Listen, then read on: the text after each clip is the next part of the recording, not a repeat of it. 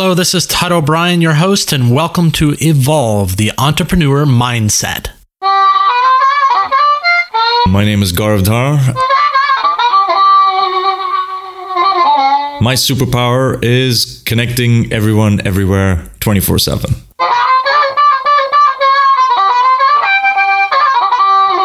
I'm feeling awesome right now about being an entrepreneur in the Middle East and Africa.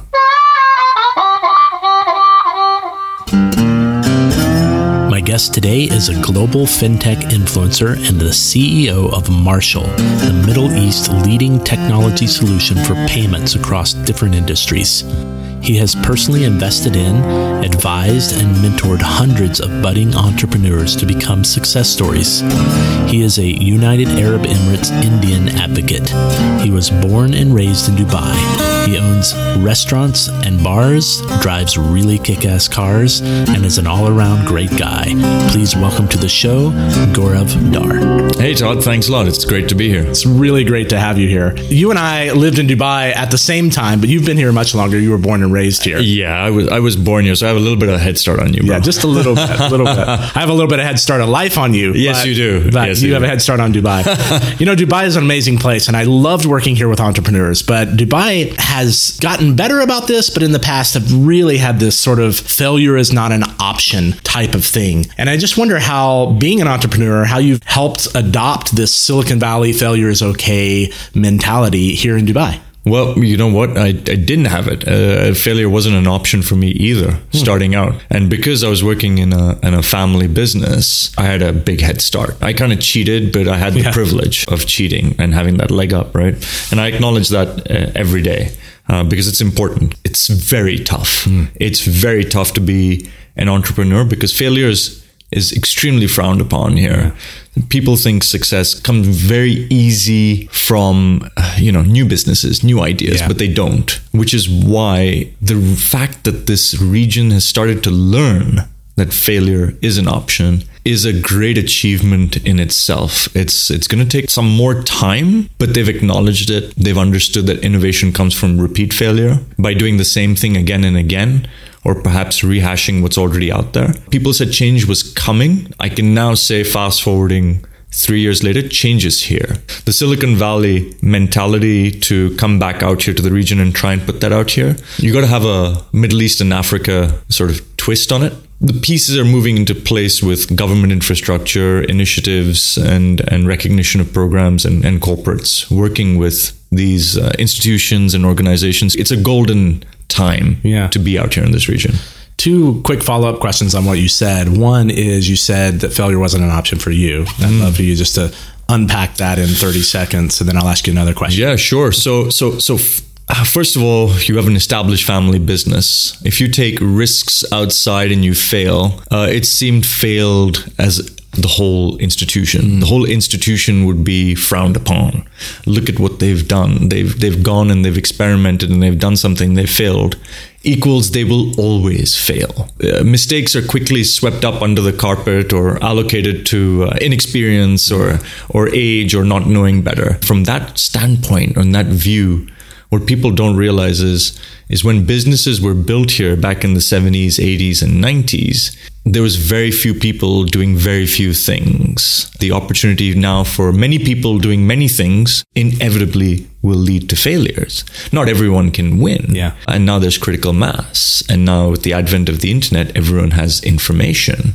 So before in a closed market with very few opportunities with few players and very little information market dominance in any industry was a foregone conclusion hmm. so that's why the impression of failure was extremely unknown or unheard of hmm. so therefore if you failed even though all those factors I've just mentioned have changed, you were still looked upon as failure Yeah. because the institutions or people that had founded success stories hmm. didn't have those challenges before. Now it's changed. So failure is something that people have to learn. So Yeah. that's why the ecosystem is changing. Yeah. It's a generational shift. I would say it's almost two generations or three generations of shifts happening. Yeah. Uh, not not just one. I'm sure it's been really interesting to watch that as well. And you, you did say something about Silicon Valley mentality coming back to Middle East and Africa with a twist. What is the twist? The culture of Silicon Valley to consume change, to give change a chance, to adopt change, to learn about change at a consumer level, at a financial institution level, at a government level, at a regulation level. People are willing to try and change. In the Middle East and Africa, change isn't always about what is needed or what is wanted. There's a lot of stronger cultural roots which are ingrained in the various societies and ecosystem hmm. of people. It's just the way it is. Yeah. It's just different cultures. It's with food, it'll be with spending habits, it'll be with saving habits, it'll be with travel habits, it'll be with uh, domestic habits. All of these things are different. So that's why it has to have that twist. Uh, and what I mean by is just taking into account the trends of the local culture to adopt the speed of change of all of these habits and and you know education and understanding of how these things will affect the ecosystem for their good. Yeah. So it's not about whether something's good or bad. It's they like to move at their own pace. Yeah. Yeah. This podcast is about the entrepreneur mindset. And I would love to hear from you when you think about the mindset behind an entrepreneur. What resonates with you? What comes up for you behind that? Um, relentless. I think uh, whenever I think about an entrepreneur, I think about someone just being relentless. The most successful people I've ever seen are people who just refuse to take no for an answer. Yeah. They refuse, and let me put that into context. They're happy to get no for an answer when someone other than an individual has told them no.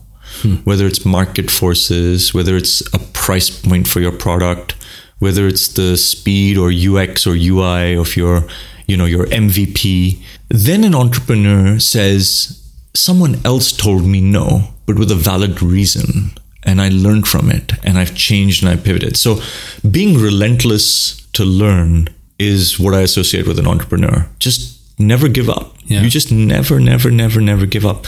And if you do give up, it's a different shade of gray. And I think that's how entrepreneurs survive. They always are willing to risk reputation for their own satisfaction of understanding whether they were right or wrong, not on an individual basis. A mentor telling you you were wrong, and a mentor telling you to think differently, right? That's it. Just being relentless. Yeah. Never giving up. Just always pursuing, waking up every day, day in, day out, and just charging forward with that same energy. Where they can summon it up from, I don't know. Yeah. And I've asked Yeah. myself that on many days is, you know, you go through a day and you don't understand how you went through it, but you just do it. Yeah. I tell you, you can look back on certain points in your career and you're like, wow, I didn't know I had it in me to do that. And that in itself is another way of being human, I Yeah. think. It's it's fantastic. It's a different skill. I I love what you're saying because it's mindset is really about setting the right intentions for yourself on a daily basis. And you even referred to this saying daily, I don't know how I get up sometimes and just do this, oh, but it's yeah. about setting these intentions and like, and maybe you set intentions and didn't even subconsciously set intentions, but setting them consciously really gets you raises the bar. And I just wonder how this is reflected in your own story. Intention morphs as your experiences change and as you learn. I would say the most successful entrepreneurs are the ones that consume the most information and are aware of their surroundings. Being honest with your role, your capability sets, and understanding your ecosystem are vital. You might be a founder, but you might not be CEO material. You might be uh, the accountant, but you're not CFO material. You might understand what pieces need to go together, but you might not be the person to orchestrate. There's- You can just keep going through all of this, but understanding your relevance, understanding the intention of how you can morph those, hmm. and being true to yourself hmm. is, is the best way to do it. So my intention kept changing every five years in my career. When I first joined my family business, my intention was to make my family business the best one that was out there in its category. Uh, five years later, my intention was to learn more about the software aspects of my business. Five years after that, you know, I wanted to learn more about all the processes, the hardware, software, and solution sets. Mm-hmm. The context of all of those was attached to revenue goals, was attached to market goals, expansion, foundation sets. So you keep evolving as a person the more you learn. And it's only once you manage to stitch together the relevant parts of your own ecosystem and where you fit in it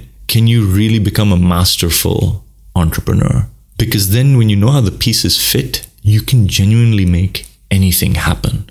Hmm. Um, you can be successful at any project you put your mind to. Either you're an entrepreneur or you're not.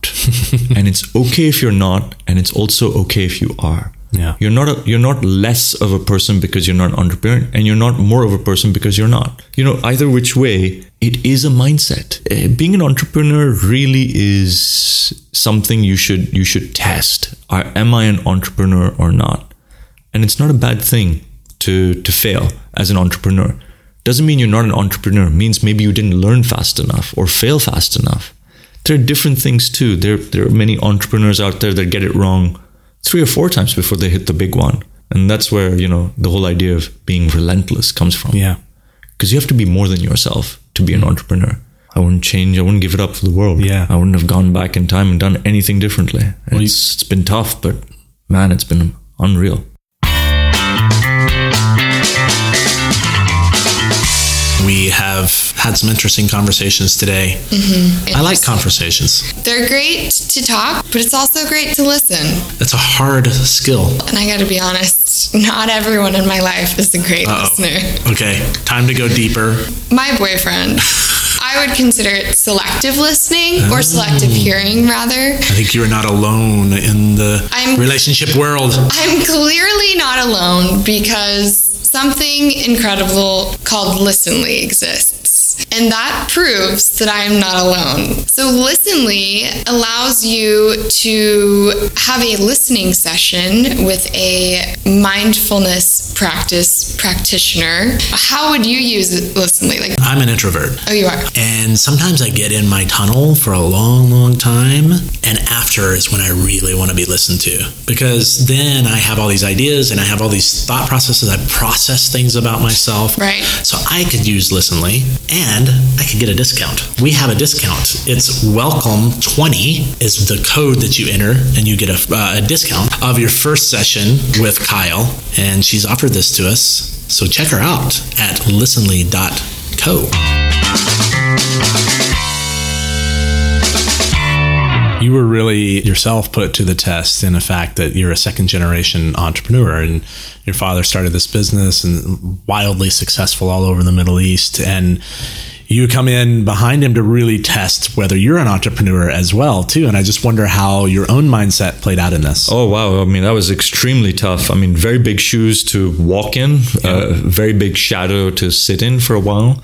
Uh, and i can tell you not just from my perspective i can tell you that any family business around the world and and i've done it with people that have had case studies done on them by harvard and mm. stanford and other people family businesses Second generations usually are designed to destroy family mm. businesses. They say the first generation makes it, the second generation breaks it, and the third generation rebuilds it. Mm. Or it could be that the first generation does it, the second generation carries it forward, and then the third generation just disappears and it's gone. So I was second generation, technically speaking, but uh, in this region, being a second generation entrepreneur by default has a lot of negative connotations to it. Proving your worth in a business that already has a track record is extremely tough. It took me about 10 years to learn the business, and then it took me five years to understand the next phase of the business it takes seven years to be an overnight success.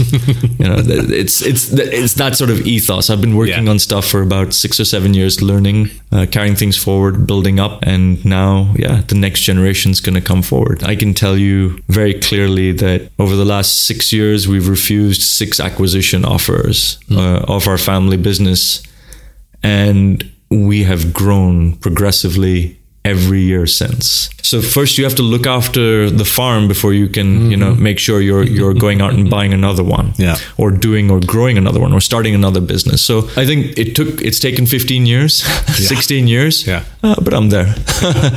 and and hopefully I can help other people too. I love seeing good people with genuine intention who are willing to take risks on themselves, take on responsibility and succeed. I put money behind these people too, not Yeah. just time. Yeah.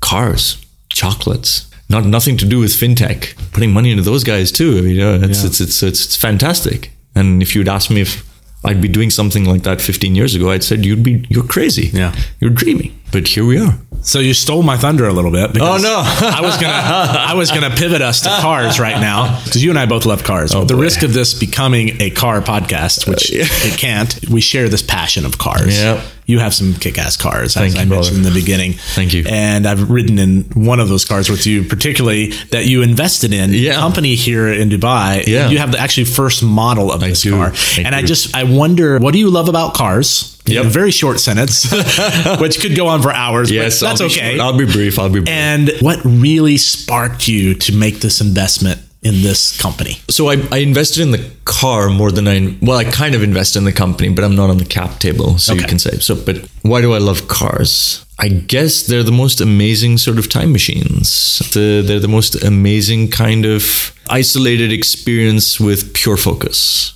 so some some people I don't know go running in a marathon. Some people uh, swim out to sea. Uh, some people go paddleboarding.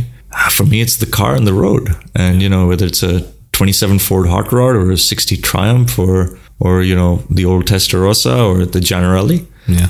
they just all have this uncanny zooming into a pinpoint uh, of, of focus and escape everything else just disappears it's beautiful there's nothing like it yeah so I love it I love It's it It's probably something you need with all the work and Yeah. stuff that you do to have that My- that release. Too. well my wife encourages me she tries to throw me out of the house every weekend so uh, most we- guys would die for that, by the way. yeah, I know. Yeah, when you when you get a thank you note from the government of Dubai's transportation and energy sector for being eco-friendly, driving a Ferrari Testarossa because you drive it so little, you know something's a bit wrong. You got to give the car a little bit more uh, time on the tarmac fantastic. and you know on the road. So, but coming back to Jannarelly, that was a shocker. I'll never forget. Those guys uh, featured on uh, Top Gear. I saw it on Top Gear and it said, uh, you know, because I have these Google alerts, cars in Dubai. And I saw this on the web and I was like, holy hell, I got to get in touch with these guys and figure out there's a car being made in Dubai. I'm like, that's my dream. Yeah. Oh my God. I, how much does it cost? Where is it? Everything I got to find out. So I harassed these guys for three weeks on a daily basis. I sent them an email every day. I sent, the, I called them every day, Instagram, Facebook, Snapchat every day. And I'm like, I have to meet you guys. I have to meet you guys. I have to meet you guys. And they reluctantly, after three weeks, said, okay, please stop alone." stalking us. Come by. So I went to their factory, which is in Jaddaf, which is the boat building yard, because one of them is a boat fabricator, uh, expert in fiberglass and carbon fiber. And I opened the door, and the factory was it was nothing. It was they were putting it together, and it was just CAD drawings. But they had a chassis, half a chassis finished on a wooden block, a crate. And they're like, listen, we weren't ready. That's why we weren't answering everything to you, but you've been harassing us for so much and you want to chat. Here we are. Here's half a chassis. Now what do you want to do? And I was like, this is great. you have half a chassis. And I sat with the co founders. Um, one designed the Lykan HyperSport, uh, the W Motors car, the car that jumped the buildings in Fast and Furious, and the, the Fenyr that came after that. So he was the designer for them. The boat builder, Frederick. So, and then Anthony Jannarelly is where the car name came from, Jannarelly. Um, and then I, I sat with them for four hours talking about the car, talking about the dimensions, where they were going to build it, what they were doing, what their experience was, what their vision was. Four hours nonstop speaking to these guys felt like five minutes. And then I was like, I'm in. And they went, What do you mean I'm in? I'm like, I'll give you the deposit now. And they were like, You're serious? I'm like, Yeah, not only that, I'll introduce you to all my friends. I'll introduce you to all the car circle. Uh, I don't want any commissions. I don't want anything. I just want to promote this project and support entrepreneurs because it needs to happen. Someone needs to scream and shout about this. There's a car being made in Dubai. Yeah. Come on. I mean, everyone's got to Yeah. come on, we got to make this work. Is you got to be proud of this. You know, that's why it says I'm in a I'm an in made in India and made in UAE ad- advocate because I don't want the UAE. I mean, I'm I'm fond of this place because this is my home. I was born here. Uh, you know, and this is my home as far as I'm concerned as well, and in in India too.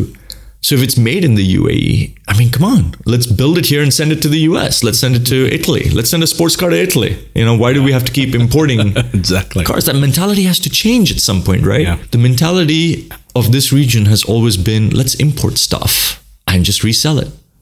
But if you're going to be um, igniting that spark of entrepreneurship and innovation here, you got to create, but you got to back it up too, right? I'm hoping that there are people out there who will support people like me to do this because that's the only way things are actually going to change. It's the only way you're going to see all the students who are educated here, who have PhDs, and not go abroad. Hmm.